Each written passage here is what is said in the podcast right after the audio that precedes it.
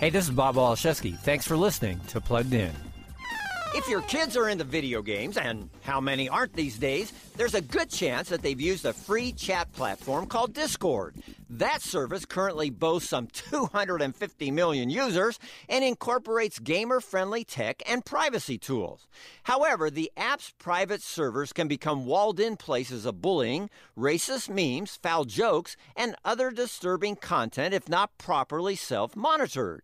In the Wall Street Journal article, The Dark Side of Discord, your teen's favorite chat app, a child psychologist estimated that about 20% of his gamer patients have reported being harassed while on that chat service. So whether you're a Discord user or a parent making themselves aware of what your kids may be using, check out our Discord blog at pluggedin.com slash radio. I'm Bob Waliszewski for Focus on the Family's Plugged In.